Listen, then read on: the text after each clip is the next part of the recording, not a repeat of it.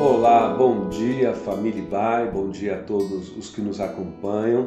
Aqui quem fala é o pastor Natan Carvalho e este é o devocional diário da Igreja Batista Avenida dos Estados, aqui em Curitiba, Paraná. Hoje é sexta-feira, dia 9 de abril de 2021. Ao longo desta semana, nós estivemos refletindo a partir do tema Com Jesus para além da ressurreição. Nosso foco estava em alguns fatos significativos que ocorreram após a ressurreição de Jesus. Hoje, encerrando então essa semana de devocionais, o texto que separamos para nossa reflexão está em Apocalipse, capítulo 22, versos 20 e 21, onde nós lemos: Aquele que dá testemunho destas coisas diz: Sim, venho em breve. Amém. Vem, Senhor Jesus. A graça do Senhor Jesus seja com todos. Amém. Como já vimos aqui nesta semana, depois da ressurreição de Jesus, ele esteve com seus apóstolos por uns 40 dias. E ao fim desse período, então, depois de instruir os seus apóstolos, Jesus subiu aos céus. Atos capítulo 1, verso 11, nos diz que enquanto os apóstolos estavam ali olhando para o céu, vendo Jesus subir, dois anjos colocaram-se ao lado deles e disseram: Homens galileus, porque estáis olhando para o céu? E se Jesus, que dentre vós for recebido em cima do céu, há de vir, assim como para o céu o viste ir. Daquele momento e daquele dia então em diante, todos os seguidores de Jesus ao longo da história vêm esperando por esse dia da segunda vinda do Senhor. Aqui no livro de Apocalipse, nós temos esse registro histórico de como se dará esse retorno do Senhor Jesus.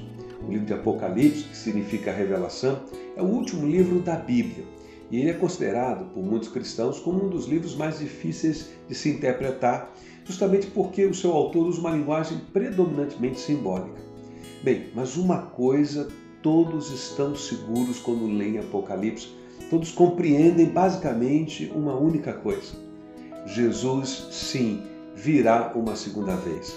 Agora, não mais apenas como Salvador, mas como um juiz e rei pleno de todo o universo. Em Apocalipse, ele é descrito como um rei vencedor, triunfante sobre todos os seus inimigos. E a chegada do seu reino será um momento único, inigualável na história. Quando então esse momento chegar, todos os que creram e confiaram suas vidas em Jesus ressuscitarão. A vinda de Cristo será o clima da história, será o momento de consumação de todas as coisas.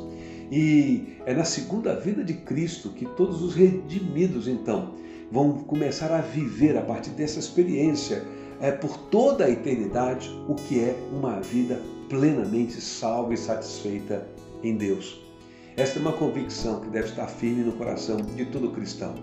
E assim como lemos hoje, quando esse momento chegar, o sentimento histórico que vai se instalar no coração de todos é de que foi breve a sua segunda vinda, de que esse tempo, esse intervalo de tempo entre a primeira e a segunda vinda passou rápido.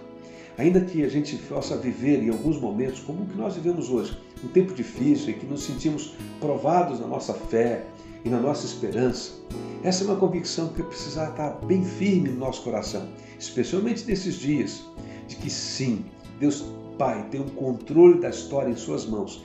E sim, tal qual a Bíblia profetiza e anuncia, ele virá uma segunda vez triunfante. Queridos, não se esqueçam, o relógio de Deus é exato, nunca falha, não adianta e nem atrasa. Portanto, convido você a fazer essa declaração dos últimos versos deste último capítulo, deste último livro da Bíblia. Vamos dizer juntos, com essa expectativa santa e bendita de uma esperança alegre e festiva: Maranata, ora vem, Senhor Jesus. Desejo a você um abençoado sexta-feira e um abençoado final de semana na presença dele.